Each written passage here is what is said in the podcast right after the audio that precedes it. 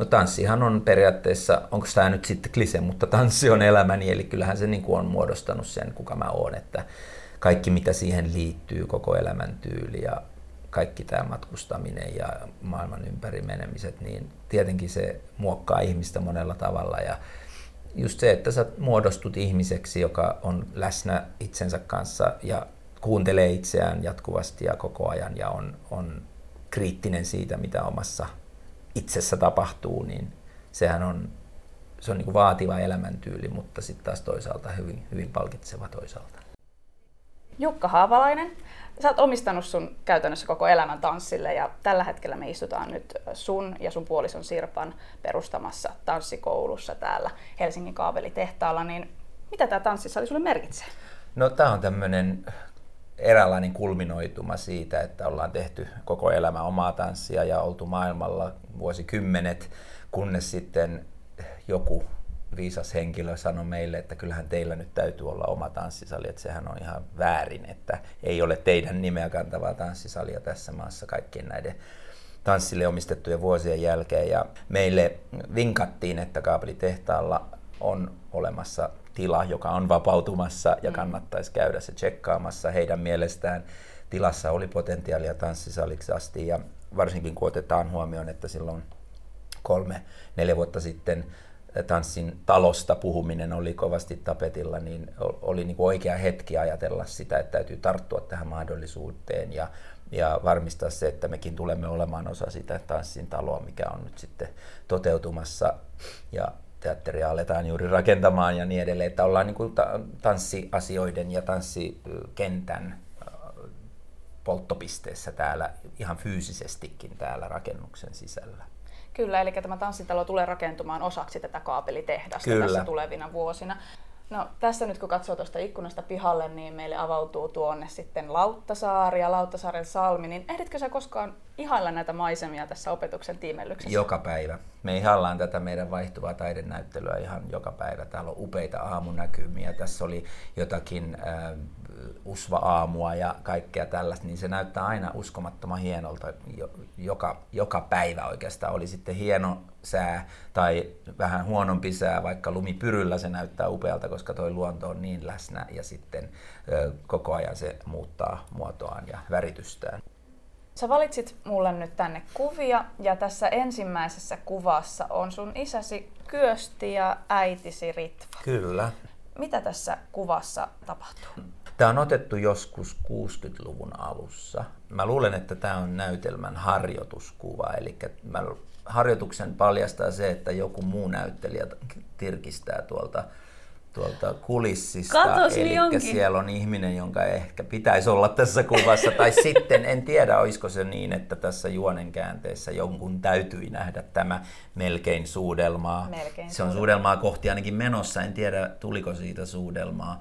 Mutta joka tapauksessa tämä on Lapuan harrastajanäyttämön näytelmästä otettu kuva isäni ja äitini näyttelivät siinä rakastuvaa nuorta paria ja sitten myöskin kävi niin, että he tämän näytelmän tiimellyksessä rakastuivat oikeasti. Eli tämä on tavallaan, okei, okay, vaikka onkin näytelmästä roolitettu valokuva, niin se on myöskin totta sitten ihan oikeassakin elämässä. Kuinka hmm. hyvin tämä kuva kuvastaa sun vanhempia? Tosi hyvin. Siis siinä on niinku, mun mielestä tässä on tämmöinen niinku 60-luvun glamour-pariskunta jollain tavalla, vaikka ovatkin ihan arkeisesti pukeutuneita, mutta mä oon aina ihaillut tätä valokuvaa jotenkin sen tämmöisen mies-naisasetelman ihan pienenä, joku mä katsoin tätä kuvaa, että vau, mahtava pari. Kyllä. Niin sellainen, että tässä, ja tämä on jotenkin myös tanssillinen ehkä tämä kuva tässä. Tämä voisi olla tanssin sisällä Kyllä. otettu. Isäsi on kaapannut niin äitisi tuohon syleilyynsä mm. ja sanoit, että tämä näet itsesi helposti tässä kuvassa. Joo, kyllä. Siis kyllä niin kuin tämä miesmalli, joka tässä on, niin kyllä se niin kuin muistuttaa siitä, minkälainen mä ehkä myös ajattelen olevani niin kuin henkilönä. Ihan siis niin kuin ulkomuodollisesti ja sitten myöskin sillä ehkä asenteellisesti. Mä tykkään tästä suorasta vartalolinjasta, joka viestii semmoista tiettyä lujuutta ja sitten kuitenkin siinä on makeasti rentous läsnä, että vaikka siinä on tämmöisestä ehkä aika kiihkeästä hetkestä kysymys, niin siinä on paljon yksityiskohtia. Esimerkiksi äitillä on Demi Point jalassa, josta hän tuskin on tietoinen ollenkaan. Ja isä on Mikä on Demi Point? Demi Point on se, että on tuolla, ollaan niin kuin päkiällä ja kanta irti maasta, niin, niin se on hieno. Ja nehän on, tanssi, tanssihan on syntynyt siitä, että ollaan tutkittu, miten vartalo toimii. Sitten siellä on kauniisti sormet, molemmilla on tosi nätisti sormet, siellä ei ole mitään turhia jännitteitä. Ja sitten mm. kuitenkin siinä on tilanne kuitenkin selkeästi päällä, on selvästi nähtävissä, että isä on niin kuin mm. päällä Kyllä. ja äiti on kuitenkin vähän niin kuin ala viistossa tässä kuvassa. Tässä seisotaan tässä kuvassa, mutta, mutta, tota, niin, mutta siinä, on, siinä tapahtuu paljon asioita. Ja just se, että esimerkiksi oikea äidin oikea puoli on vähän pois, eli mm-hmm. se niin kuin näyttää kuitenkin siltä, että hän ei ole kuitenkaan hän rynnännyt ole, siihen syleilyyn. Kyllä, vaan hänet on selkeästi otettu, otettu tähän, kyllä. tähän tilanteeseen mm. nyt mukaan.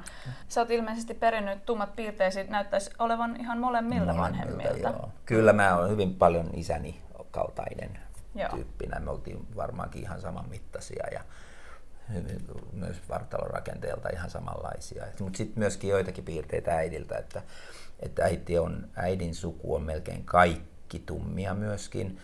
Öm, mutta isän suku varsinkin on kaikki tosi tummia lappalaisia. Et isän äiti oli kotosi enontekijöiltä sieltä ihan rajan tuntumasta ja en ole koskaan häntä tavannut, mutta kuvia on nähnyt kyllä hänestäkin. Mm. Mm.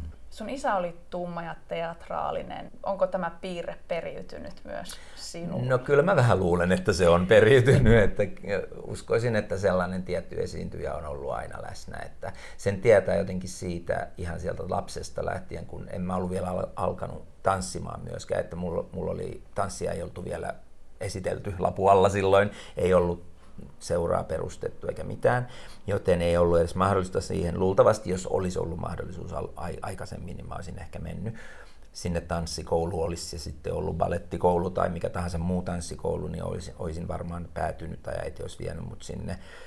Äh, mutta äh, mä menin sitten musiikkiopistoon, musiikkileikkikouluun ensimmäisenä. Ja sieltä, ja, joo, soitin klarinettia sitten äh, muistaakseni kahdeksanvuotiaasta lähtien – ihan sinne lukioaikojen loppuun. Että sekin oli aika pitkä aika, semmoinen kymmenisen vuotta aika intensiivistä klarinetin opiskelua, mutta se musiikkileikkikoulu oli oikeastaan se, no ei tärkein, mutta yksi, yksi tosi tärkeistä hetkistä, koska siellä mä tutustuin rytmiikkaan.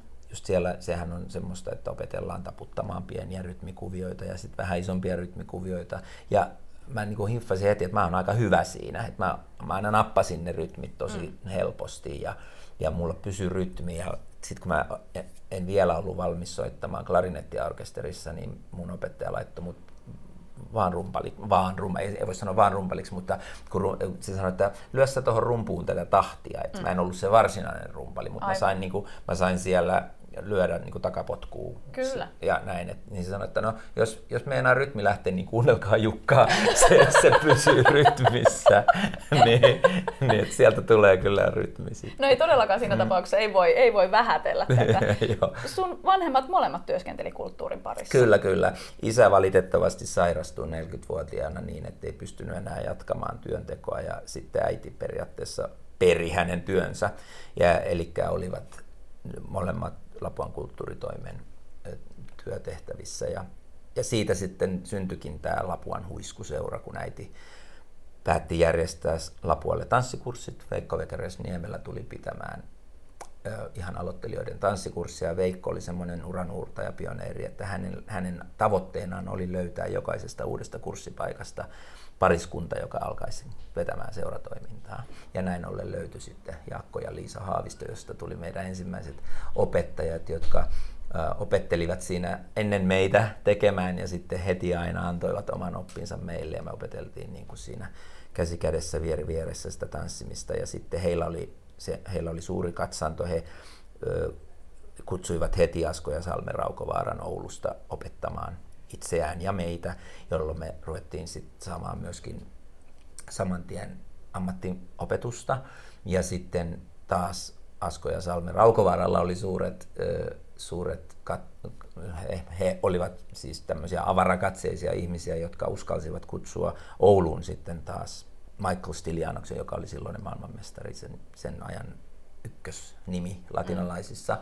Ja he saivat hänet sinne ja hyvin, hyvin, hyvin alkuvaiheessa omaa tanssiuraa, niin saatiin jo sitten myöskin maailman huippuopetusta. Ja Michael on edelleen meidän erittäin läheinen ja läheinen yhteistyökumppani ja hyvä ystävä. Ja tämmöinen tanssin isähahmo meille. Hieno kuulla. Kuten sanoit, sun isä halvaantui sun ollessa aika nuori. Miten tämä vaikutti sun lapsuun? No siten, että yksi suurimmista asioista, mikä siinä tapahtui, oli tietenkin se, että mä olin kauhean huolestunut.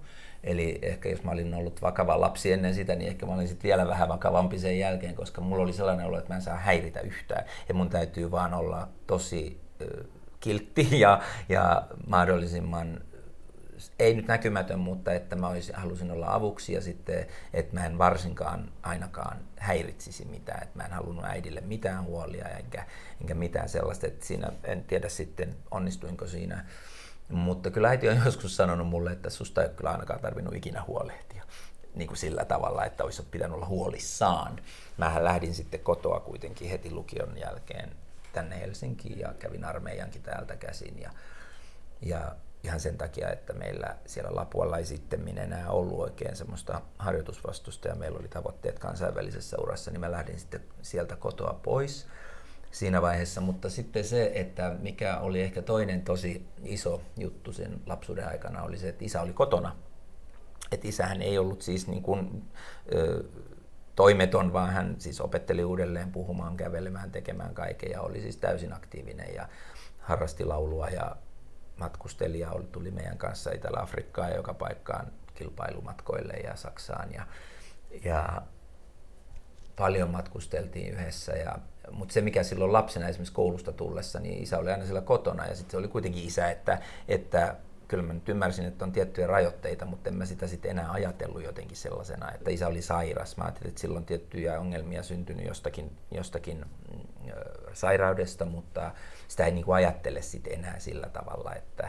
Ne on pikemminkin ominaisuuksia. Nimenomaan, mm. joo, joo. Niin se, totta kai se varmaan kasvattaa ihmistä jollain tavalla, kun ymmärtää, että jos on terve, niin on asiat eri tavalla. Mm. Mutta en mä tiedä sitten, kun sanotaan, että kuinka paljon paremmin ne olisi voinut olla. Isähän olisi voinut väsyttää itsensä esimerkiksi ainaisella työnteolla, niin kuin moni tekee, ja mm. olisi voinut tulla muita ongelmia. Niin aina voi mm. jossitella, mutta Joo. asiat meni kuten meni ja ne osaltaan vaikutti varmasti siihen, mitä, että me istumme nyt tässä niin, tällä hetkellä kyllä. tässä pöydän ääressä. Aivan, ja isä ja äiti mun mielestä ainakin tuli aina tosi hyvin toimeen. Ei ollut, meillä ei ollut mitään tämmöisiä ongelmia, että olisi ollut riitaa tai epämiellyttäviä tilanteita kotona ja niillä oli mahtava kunnioitus toisiaan kohtaan, niin kyllä mä ainakin varmaan sen on oppinut sit sieltä.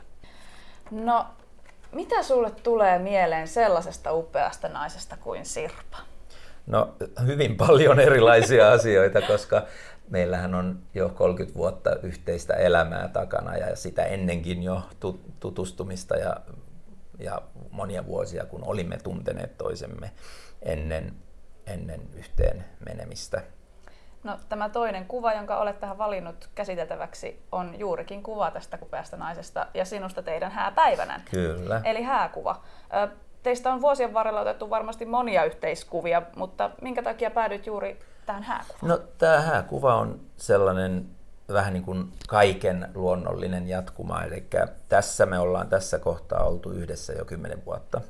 Ja me oltaisiin yhtä hyvin voitu mennä naimisiin saman tien, mutta kaikki asiat alkoi tapahtumaan niin voimakkaalla vauhdilla, että häiden järjestämiseen suurin piirtein ei sitten jäänyt aikaa, niin sitten yhtäkkiä vaan meidän opettaja Lorna Lee, joka on just tämän Michael Stiljanoksen vaimo, sanoi, että no eihän se nyt niin paljon voimaa vie, että nyt vaan järjestätte ne häät, että kyllä se nyt on jo aikaa.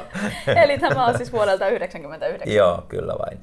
Eli siinä tota, tämä kuva on semmoinen, meillä oli ollut semmoinen potrettikuvaus, hääkuvaus ja sieltä tuli ihan kivoja, hienoja kuvia, mutta tämä oli enemmän semmoinen niin viimeinen räpsäys, sitten tämä kuva, missä mä sanoin, ota vielä tämmöinen kuva, ja sitten mä kaappasin Sirpaa vähän enemmän tuohon niin mun syliin, ja sitten siitä tuli tämmöinen hauska, mun mielestä ihan hauska kuva, koska Sirpalla on semmoinen, ei niin suunniteltu ilme Kyllä, ehkä siinä, hänellä on ja... tällainen vähän niin kuin veikeä, tyttömäinen, mm. ihana olla tässä sylissäsi mm. ilme. Ja. Hänellä on kukkakimpussaan, hääkimpussaan kerperoita ilmeisesti ja liljoja. Joo, Onko näillä mitään merkitystä ollut näillä kukilla? Kyllä, koska ne oli jo ennen tätä hääpäivää sekä minun että Sirpan lempikukkia. Mä oon aina tykännyt noista valkoisista ja muistakin liljoista. Ja sitten just se, että ne on näyttäviä kukkia, niistä mm. tulee hienon näköistä hel- aika helpolla, koska mm. ne on mm. upeita kukkia sinänsä. Mutta sitten ei kuitenkaan mitään semmoista liian pöyhkeää, että sopii jotenkin meille. Ja joo, tämä tuntuu, että ei tosta nyt niin kauhean kauaa ole. Mm, mieli Sellainen. säilyy nuorena, vaikka, mm. vaikka numeroita tulee lisää tuohon. Joo, eikä me olla paljon muututtu muutenkaan. No ette kyllä, täytyy kyllä sanoa, että ette kyllä oikeasti ole muuttuneet. Tota, tähän kuvaan tässä on myös pieni tahra ja sitten Joo. tuo reikä. Reikä valitettavasti taisi tulla, kun irrotit tätä kuvaa taustastaan mä tätä kaivoin, haastattelua varten. Joo, mä kaivoin näitä kuvia ja sitten mä, että no kyllä toi hääkuva nyt on ainakin yksi kuva, mikä tähän laitetaan, niin se olikin tarttunut siihen, siihen lasiin, mikä oli sitä, piti sitä paikallaan siellä kehyksessä ja täytyy sanoa, että siinä on kyllä joku mukin tahra, eli mä muistasin näin, että monien muut, ei nyt monien, mutta siis me ollaan Lontoossa muutettu kerran sen jälkeen, kun tämä kuva on otettu, mutta muistaakseni siinä vaiheessa niin se kehys ja lasi, jonka takana tämä kuva oli, meni rikki. Ja sitten tämä hääkuva varmaan oli jossain pöydällä useita viikkoja sen muuton yhteydessä ja sitten siinä on varmaan joutu jotain kahvia tai jotain niin. muuta vastaavaa lähellä, niin tota, mun mielestä siinä on se hauska vaan, että eihän sen tarvi olla täydellinen sen itse kuvan, koska siitä kuitenkin edelleen näkyy se, että ketä siinä on ja mitä siinä on siinä kuvassa, niin mua ei tällaiset pienet tahrat ja reijät haittaa. Ne kertoo myös elämästä. Niin kyllä, että se on matkustanut, niin kyllä se tämä sama kuva menee edelleen kehyksiin. Tota, no millainen teidän elämäntilanne oli tuohon aikaan? Me asuttiin siis Lontoossa, me oltiin just voitettu meidän kolmas British Open-mestaruus, eli meillä, meidän, se oli kaoottinen, siis tilanne oli suorastaan kaoottinen, että vuonna, silloin vuonna 1992, kun me päästiin ensimmäisen kerran British Open-finaaliin, niin se oli semmoinen niin kuin, tosi iso pa- paukku, varmaan, no ainakin meille, mutta myöskin muille siinä tanssikentän sisällä tulikin tämmöinen uusi ja eksoottinen kummallinen suomalaispari, jotka ei ollut, ollut oikeastaan missään ennen sitä. Useat oli, olivat unohtaneet, että me ol, meillä on ollut amatööriuraa mm. lainkaan. Eli yhtäkkiä kun me oltiin uusi yhdistelmä, että mistä ihmeestä tämä tällainen pari on tänne tullut. Ja sitten se finaalin pääseminen aloitti semmoisen ruljanssin periaatteessa, että kun aikaisemmin kukaan ei ollut huomioinut meitä oikeastaan millään tavalla. Sitten me yhtäkkiä oltiinkin, päästiin sinne finaaliin. Eli jonkunhan oli ollut pakko huomata meidät jo ennen sitä ja tarpeeksi ihmisiä olivat sitä mieltä siitä 11 hengen paneelista, että me kuulutaan sinne finaaliin, niin sitten siitä alkoi sellainen kutsujen suma, että yhtäkkiä me oltiinkin sitten joka puolella maailmaa ja mm. meidän, meidän tähän päivään saakka kestänyt Japani ura alkoi siitä. Meillä me oltiin seuraavan 12 kuukauden aikana varmaan kuusi kertaa Japanissa esiintymässä ja me oltiin kauhean nuoria ja, ja vihreitä siinä kohtaa, koska meillä ei ollut sitä pitkää amatöörimenestystä, joka ikään kuin valmistaisi siihen, mitä on tulossa. Ja piti opetella ihan kaikki tämä neuvottelukäytäntö ja muistan, että menin ulos ovesta siinä aamuna, kun se oli tapahtunut, niin sitten kävi niin, että kolme ensimmäistä ihmistä, jotka mä näin siinä kadulla, halus kaikki jotakin. Eli ne pyysi esiintymään, ne pyysi johonkin opettamaan, luennoimaan. Mä menin takaisin hotellihuoneeseen ja soitin mun opettajalle ja kysyin, että mitä mun kuuluu sanoa näille kaikille ihmisille. Niin kuin ne kysyivät, että paljonko maksaa. Mä en mä tiedä. En mä tiedä. Joo, nyt, nyt, nyt neuvoja äkkiä.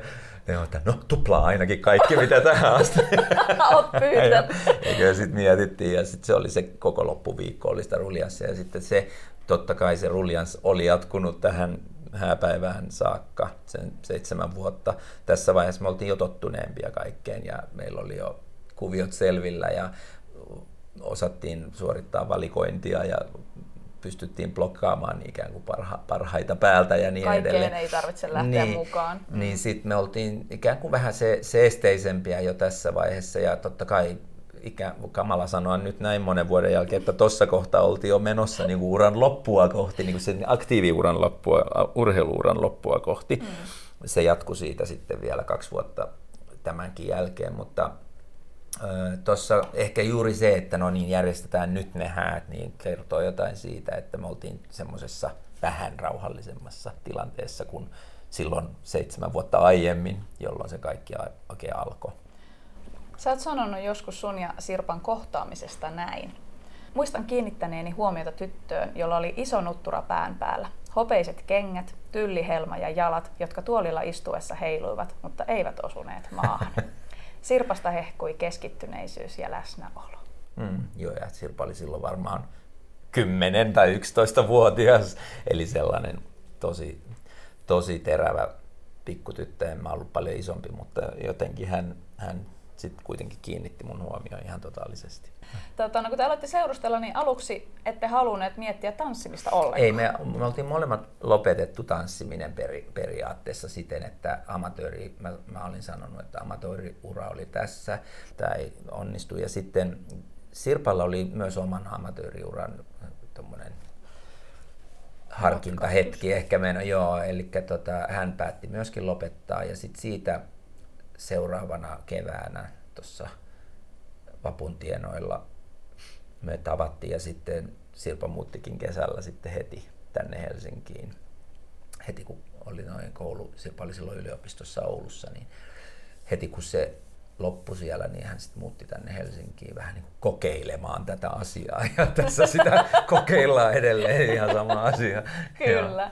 Tota, no millaista sä uskoisit teidän elämän olevan, jos sä olitkin, oliko, sä olit kenkämyyjänä jossain Joo. vaiheessa ja Sirpa olisikin opettajana, niin millaista teidän elämä olisi? Varmaan aika erilaista, mutta jos nyt omaa persoonaa osaa yhtään lukea, niin ehkä se kenkämyyjyys olisi varmaan muuttunut yrittäjyydeksi jossain vaiheessa. Tai suunnittelijaksi. Nimenomaan tai... joksikin mm. tällaiseksi, että se, mulla on edelleen se rakkaus tuommoista luksusmaailmaa kohtaan, kaikki kengät, laukut, nahkat, kaikki tämmöinen ja, ja hieno design, niin se on totta kai osa tätä loputtoman kauneuden etsintää. Että, että se, en tiedä nyt sitten, vaikeahan se on sanoa. Mä olisin, kyllä mä, jos ei tanssi olisi tullut mun tielle, niin kyllä mä sitten varmaan kaikkein mieluiten olisin muusikko kuitenkin. Että kyllä musta muusikko sitten olisi tullut. Vieläkö klarinetti taipuu? No ei se hirveän hyvin taivu, kyllä se soi jollain tavalla, mutta viimeksi on soittanut uuden iloisen teatterin lavalla klarinettia muutama vuosi sitten, 15 vuotta sitten. Mutta kyllähän totta kai, jos mä alkaisin harjoittelemaan, niin kyllä varmasti lähtisi jälleen, että kyllä on Mozartia soitettu aika, aikanaan, että kyllä se klarinetti on, mulla on sekä täällä että Lontoossa klarinetti olemassa, että, että molemmissa sitä voisi kyllä kokeilla harjoittaa taas jossain vaiheessa. Kumpi on teidän kotinne? Onko se koti täällä Suomessa vai onko se Lontoossa? No siihen me ei osata kumpikaan oikein vastata, etteiköhän niitä ole kaksi niitä koteja. Kyllä ne on molemmat tosi rakkaita ja erilaisia ja molemmat kuitenkin kaupungin keskustoissa täällä kaupungeissa, niin äh, ne on, ne on vähän niin kuin saman kodin eri muoto vaan sitten eri paikassa. Mm. Mutta se on hyvä, että on kaksi paikkaa, missä on ihan varmasti hyvä olla. Kyllä, kyllä. Näitä kuvia, jotka Jukka Haapalainen on valinnut elämänsä varrelta, pääset katsomaan osoitteessa yle.fi kautta kuusi kuvaa. Seuraava kuva. Tämä kolmas kuva on otettu aikana, jolloin päätitte sitten lopettaa kilpauran. Teidät oli ränkätty jo neljä kertaa maailman parhaimmaksi kilpatanssipariksi. Mikä tunnelma tässä kuvassa sun mielestä on? No tässä on joku tällainen ähm, no on tässä vähän rauhaa ainakin ja sitten semmoista ehkä tyytyväisyyttä siitä, missä juuri tällä hetkellä ollaan. Tässä ollaan itse asiassa Taormiinassa lomamatkalla syyskuussa. Tämä on muistaakseni amfiteatterin Raunialla, missä me tässä seistään ja tai minähän tässä kuvassa olen. Ja, ja se, mistä mä niin tavallaan itsessäni tykkään tässä kuvassa on semmoinen joku tommonen rauhallinen itsevarmuus, joka on tullut siitä siitä, mitä on pystynyt tekemään. Eikä enhän mä nyt sitä varmaan juuri tässä kuvassa ajattele, mm. mutta sehän siitä just nimenomaan Huokuu. huokuukin, että, että suhteellisen tyytyväisen näköinen ihminen siinä seisoo ja ollaan urheilullisessa kunnossa edelleen ja, ja erittäin hyvin ruskettuneena ja, ja, ja semmoinen joo, aika onnellisen näköinen mieshän siinä on, että et, Tämä on Sirpan yksi lempikuvista. Hän on itse tämän kuvan ottanut ja tämä on Sirpan yöpöydällä aina tämä kuva. Ja sen takia mäkin tästä tykkään, koska Sirpa on sanonut, että se on, tämä on yksi hänen lempikuvistaan, joka minusta on otettu. Ja sä et huomannut, että Ei, tämä kuva otettiin? Joo, en, en huomannut. Sirpalla oli aina semmoinen tosi upea kamera mukana. Tämä oli aikaa ennen noita kännykkäkameroita. silloin, silloin, silloin hänellä oli oikein oikea kamera tuossa ja käytti sitä aika hienosti. Sirpa olisi varmaan ollut erittäin, on lahjakas valokuvaaja ja ei, ei olisi sitä ehkä niin kuin vienyt sen pidemmälle, mutta kuitenkin monista kuvista näkee, että niissä on jotain ajatusta. Ja tässäkin on jätetty paljon taivasta ympärille, eikä mies ole vaan siinä keskiössä pelkästään. Ja niin, ehkä mm. tässä on se justiisa, että, että ollaan niin kuin vapaana, mutta siitä, mistä pidän tässä kuvassa, on tuommoinen kuitenkin joku fokusoituneisuus, että jotain siinä katsotaan Kyllä. tarkasti. Mm. Tota, mille, miten tämä päätös kilpauran niin kuin lopettamisesta teille syntyi? No aika helposti oikeastaan. Siinä oli hyvät viitteet. Me, me oltiin oltu maailman ykkösparina kolme vuotta, kunnes tuli voittaja meille, eli me, me pudottiin rankingeissa kakkoseksi, joka ei sinänsä varmaan monen muun mielestä ole mikään kovin kamala asia olla maailman toiseksi paras, mutta on se silloin, jos sä oot ollut maailman paras, tai, tai että sut on ränkätty ykköseksi, niin meillä oli sellainen puolentoista vuoden kausi, jolloin me niin tehtiin sitä asiaa ja menestyttiin niinkin hyvin oikeastaan sitä haluamatta ollenkaan. Eli meillä ei ollut oikeastaan motivaatiota ollenkaan, Aivan. koska voitot oli jo voitettu ja kaikki ne kolme pääkilpailua oli voitettu, niin silloin se, mitä enempää voittaisi, niin ei ainakaan mulle ollut mikään tavoite. Meidän tavoitteena ei ollut koskaan olla se pari, joka voi, voittaa kaikkien aikojen eniten titteleitä. Mikä se teidän tavoite oli? Se meidän tavoite oli olla vaan niin hyviä kuin mahdollista ja katsoa, mihin se riittää. Me periaatteessa ei, kos, me ei koskaan ajateltu sitä, että meidän on pakko voittaa. Se oli tavoite, joka asetettiin aluksi. Meidän, meidän alkuperäiset tavoitteet oli, että viiden vuoden päästä finaaliin ja siitä viiden vuoden päästä voitto.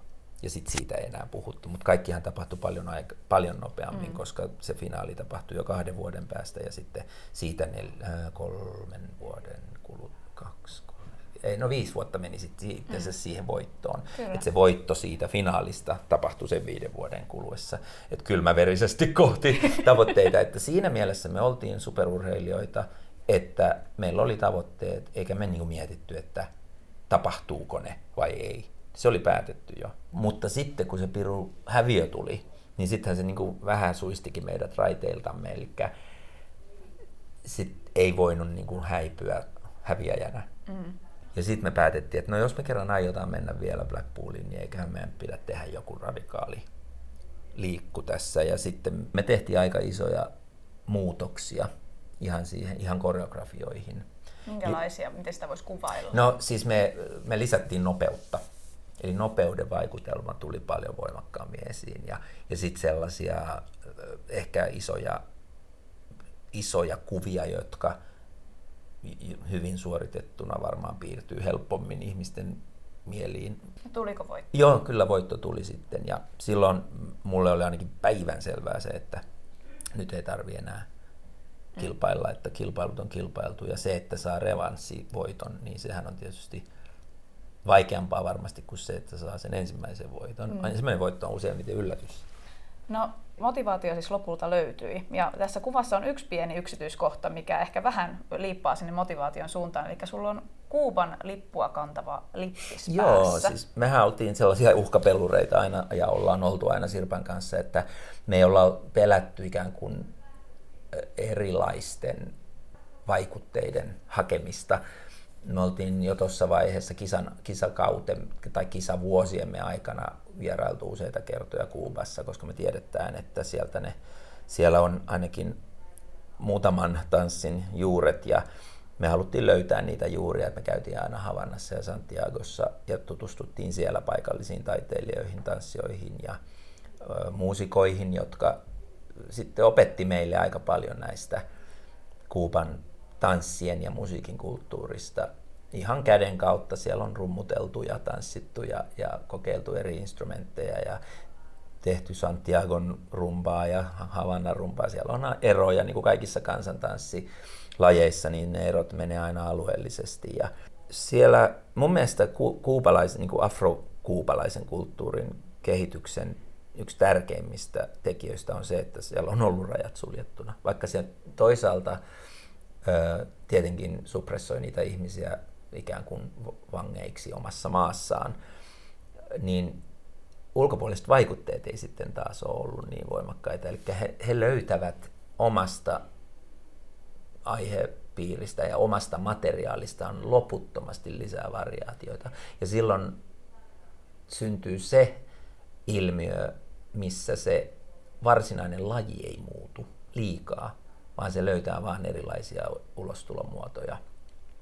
Ja se on aina tunnistettavaa, ja se on mun mielestä nykymaailmassa yksi ongelma, että kaiken voi muuttaa ja mikään ei tunnu miltään, ellei sitä niin kuin revitä rikki tai muuteta kokonaan. Että, että on hieno nähdä, että on, on lajeja, jotka pysyy ja säilyy ja niitä ei tarvi hajottaa Millä tavalla äh, suomalainen treenaaminen eroaa siitä kuupalaisten treenaamisesta? Ku... Meillä on täällä asiat kuitenkin aika hyvin. Kyllä, kyllä joo. No se riippuu tietysti aina to, tosi paljon ihmisestä. Meillä on esimerkiksi täällä tekijöitä, jotka treenaa todella paljon olosuhteista riippumatta, mutta se mikä kuupalainen treenaa, tai siinä kuupalaisessa treenaamisessa on erityistä on se, että se tehdään aina. Aivan sama mikä tilanne on menossa, niin silti se tehdään. Eli just se, että kyllä tänne meidänkin studiolle aina silloin tällöin saattaa tulla joku tanssija, joka sanoo, että oh, tässä lattiassahan on aivan liikaa pitoa ja seuraava tulee sanomaan, että oh, tämähän on aivan liian liukas tämä lattia. Ja, ja kuitenkin nyt on kysymyksessä lattia, joka on nimenomaan tanssia varten suunniteltu ja totta kai öljyn määrä voi vähän vaikuttaa siihen, kengän pohja voi vähän vaikuttaa siihen, mutta täällä on esimerkiksi kaikilla kengät, siellä ei ole kaikilla kenkiä mm. ja ne saattaa tanssia paljon jaloin kivilattialla. Asenne on se ehkä suurin, suurin ero siinä treenaamiskulttuurissa. Me tehdään tämä, me halutaan tehdä tätä, me ollaan valittu tämä ura, tämä laji, me tehdään se ja me halutaan olla parhaita. Onko se rakkaudesta lajiin? Kyllä, sitä, sitä se nimenomaan on, koska mm. heillä ei ole mitään, haave, he eivät edes voi haaveilla palkkioista, kun ei niitä ole. Tässä neljännessä kuvassa olette sinä, Sirpa sekä, sekä ystävänne Tiina Puumalainen ja hänen miehensä. Ja selfie Keppi on ilmeisesti hoitanut tämän kuvauttamisen. Mm. Aurinko paistaa ja maisema on merellinen, mutta missä? Tämä on Iskian saarella Italiassa. Me oltiin siellä Tiina ja Tepon kanssa semmoisella yli viikon mittaisella yhteisellä lomalla.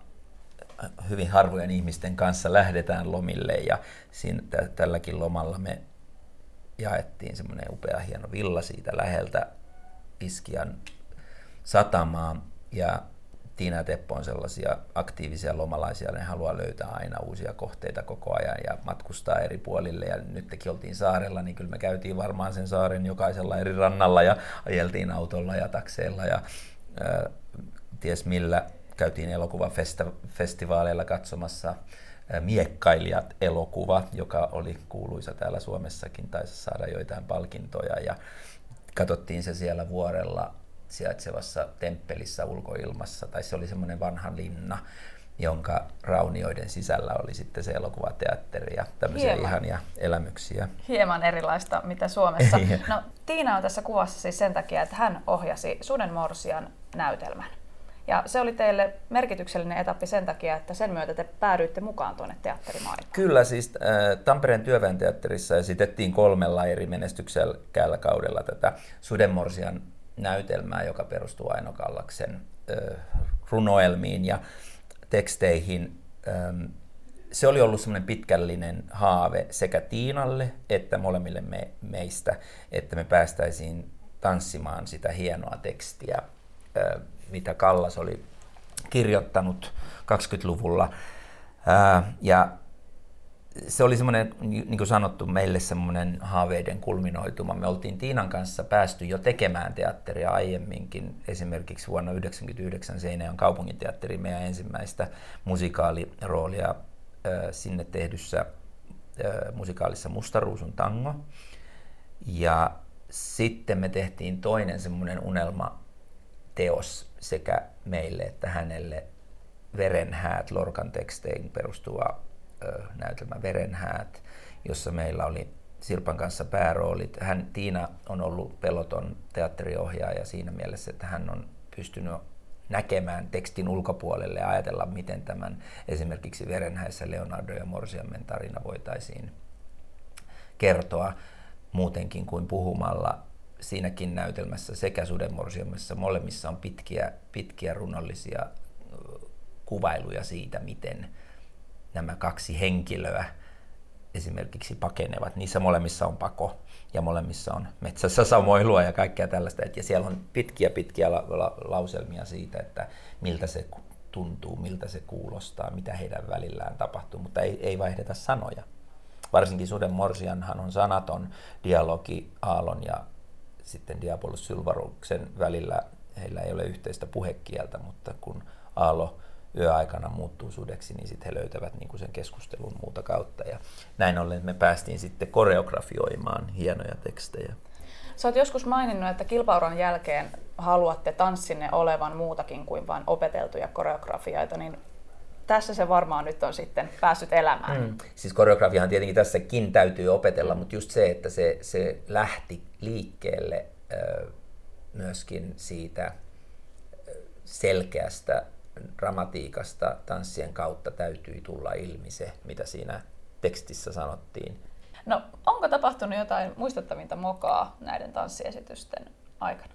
Meillä oli yksi esitys, jossa, mä en tiedä kenen moka se oikeastaan oli, ehkä se oli sitten sen sen näyttämörakenteen vika, mutta esimerkiksi tämä on oikeastaan aika hauska, mutta oikeastaan vähän vaarallinenkin. Me oltiin esittymässä eräässä pikkujoulussa. Siellä oli onneksi aikamoinen meno päällä jo siinä vaiheessa, kun me siellä esiinnyttiin. Meillä oli dramaattinen tango-esitys menossa ja siinä on semmoinen kohta, missä mä ikään kuin vähän niin kuin heitän Sirpan poispäin itsestäni ja hän tekee semmoisen spinnisarjan, joka sitten pysähtyy. Eli piruetti piru, Joo, kyllä, kyllä, kyllä. Ja mä sitten käännyn dramaattisin elein häntä kohden ottaakseni hänet sitten taas tanssiotteeseen. Mä käännyn, siellä ei olekaan ketään, paitsi että mä näen sen taka, takaverhon, sen näyttämötilan takaverhon, joka laskeutuu sieltä Sirpan mukana, kun Sirpa putoaa alas näyttämöltä suoraan passokitaran päälle, joka odottaa siellä takana. Ja sitten mä oon, että mitä hittoa täällä tapahtuu. Sitten sieltä paljastuu sen verhon takaa semmoinen järkyttävän iso alastoman Adoniksen patsas. Ja sitten seuraava kuva on se, että Sirpa kiipeilee pitkin sitä Adoniksen reittä takaisin lavalle. Siitä tuli niinku tällaista tahatonta dramatiikkaa, lisädramatiikkaa. Saa sitten mistä saakaan kiinni siinä matkan varrella ja kiipeää takaisin lavalle ja tango päättyy ja uploadit on aivan huikeat sen jälkeen. Tämä oli kieltämättä aika, aika humoristinen tilanne. Tässä viimeisessä kuvassa, viidennessä kuvassa nähdään aikamoinen taivutus. Siinä Sirpan jalka kauniisti ojentuu kohti kattoa ja sinä taivutat häntä. Mikä on tämän kuvan tarina? No, tämä kuva on otettu Tanssitähtien kauden päätöskaalassa, joka tehtiin yhteistyössä UNICEFin kanssa, eli siis UNICEFin hyväksi järjestetty hyvän tekeväisyyskaala, jossa saimme kunnian esiintyä tanssi on yksi meidän ihan kilpatanssiin perustuvista koreografioista, semmoinen hidas kaunis bolero, Testranjo musiikkiin tehty ja siinä tää, se, mihin, mihin, miksi tämä kuva on mukana ehkä näissä kuvissa on se, että se on tietenkin kuvastaa meidän työtä ja meidän sitä moninaista tapaa, millä sitä voi tehdä, No, mutta myöskin se, että kuinka niin ylpeänä voi tavallaan olla auttamassa oman työnsä kautta muitakin ihmisiä. Me lähdimme tämmöiselle hyvän tahdon lähettiläsmatkalle Itä-Timuriin ja tutustuimme siellä kohteisiin, joita UNICEF auttaa. Ja se oli sinänsä aika hieno matka juuri sen takia, että me päästiin nä- näkemään niitä kohteita, missä se apu oli jo näkyvissä. Eli Itä-Timorin vallankumouksen seurauksena koululaitos ja sairauden- ja terveydenhoitolaitokset romahtivat ihan täysin. Osaajat pakenivat maasta tai heidät eliminoitiin, jolloin, jolloin oli tosi voimakkaasti läsnä se, että että sivistyneistö ei ollut auttamassa sen maan kehittymistä enää, jolloin sitten se, oli, se piti lähteä kaikki niin kuin nollasta liikkeelle. Siellä on upeat, upeat olosuhteet sinänsä, että siellä on täydellinen ilmasto esimerkiksi kahvin kasvatukselle, mutta se, että miten se kahvi saadaan sieltä maailmalle myyntiin, niin se, se onkin se isompi Toinen ongelma. Mm. Mutta me päästiin seuraamaan esimerkiksi UNICEFin avustaman koulun toimintaa, jossa UNICEFin turvin oltiin pystytty järjestämään oppimateriaalit lapsille ja siellä oli myöskin semmoinen voimakas liike, että koululaitoksen sisällä lapsilla on turvallista olla. Et suurena ongelmana oli esimerkiksi väkivalta kouluissa opettajista, opettajilta oppilaille päin tuleva väkivalta, kuritukset ja siis tämmöinen niin ihan corporal punishment, eli onko se nyt sit, se on kuritusta. Kuritus. Joo, joo. Mm. Ja tota, sitä, oltiin, kyllä, sitä oltiin pystytty poistamaan ja tämä koulu oli semmoinen onnellisten lasten koulu, jossa oli ihana tunnelma ja, ja hyvä oppimisilmapiiri päästiin vetämään sinne niille aamun liikuntatuntia, se oli aivan loistava hetki. Ja sitten käytiin myöskin juuri avatun synnytyssairaalan synnytysosastolla vierailemassa. UNICEFin varoin oli pystytty ö, uudelleen rakentamaan sairaalan sisälle täysin toimiva nykyaikainen synnytyssairaala ja se oli kyllä yksi mun elämäni järisyttävimmistä kokemuksista, kun mä olin paikalla, kun kolme lasta syntyi siinä hetkenä, kun me oltiin siinä ja mä näin sen vasta syntyneen lapsen sieltä, että ne päästi meidät sinne sisään ja luotti meihin. Mutta siellä, meidät nähtiin siellä niin kuin avustajina ja hyväntekijöinä, jolloin tietenkin he halusivat näyttää, mitä hyvää olemme saaneet aikaiseksi. Siellä on aliravitsemus on suuri ongelma esimerkiksi siellä Itä-Timorissa. Se ei se, että siellä ei olisi esimerkiksi kasvillisuutta, joka on ravinnoksi kelpaavaa, vaan se, että ei ole tietoa, miten sitä tulee käyttää. Varmasti paljon herkkiä hetkiä tuli tuo matkan aikana koettua. Kyllä, me tavattiin esimerkiksi yksi nuori tyttö, joka oli synnyttänyt juuri lapsen, mutta sitä edelsi kahden vuotta, kaksi vuotta ennen sitä sellainen tilanne, että hänen piti lähteä neuvolaan, koska hän odotti kaksosia. Ja, mutta neuvolan matka kestää kuusi tuntia jalkaisin, joten ei varmaan yllätä sit ketään se, että hän oli kuusi tuntia kävellyt sinne neuvolaan, kävin lyhyen tapaamisen lääkärin kanssa ja sai, sai periaatteessa hyvät paperit, että joo, kyllä kaikki on ok. Ja sitten siinä matkalla takaisin niin tuli keskenmeno ja hän menetti ne kaksi lastaan. Ja sitten seuraavaksi on avattu klinikka, joka on lähempänä hänen kotiaan, eli vain kahden tunnin matkan päässä. Ei tarvitse lähteä keskellä yötä viidakkoon. Hän oli just semmoinen tyttö, joka asui siellä kasvi, äh, kahvi, kahviplantaasilla ja vuoriston keskellä siellä ja vuoristoteitä, joita autollakin oli tosi vaikea kulkea. Niin sitten nyt kun oli se neuvola vähän lähempänä, niin nyt saatiin sitten lapsi syntymään terveenä ja käytiin sitten tapa, tapaamassa häntä ja sitä vauvaa siellä vuoristokylässä. No, mitä tästä eteenpäin? Millainen on se kuudes kuva, joka vielä puuttuu Jukka Haapalaisen albumista? Kuudes kuva. Mitä siinä olisi?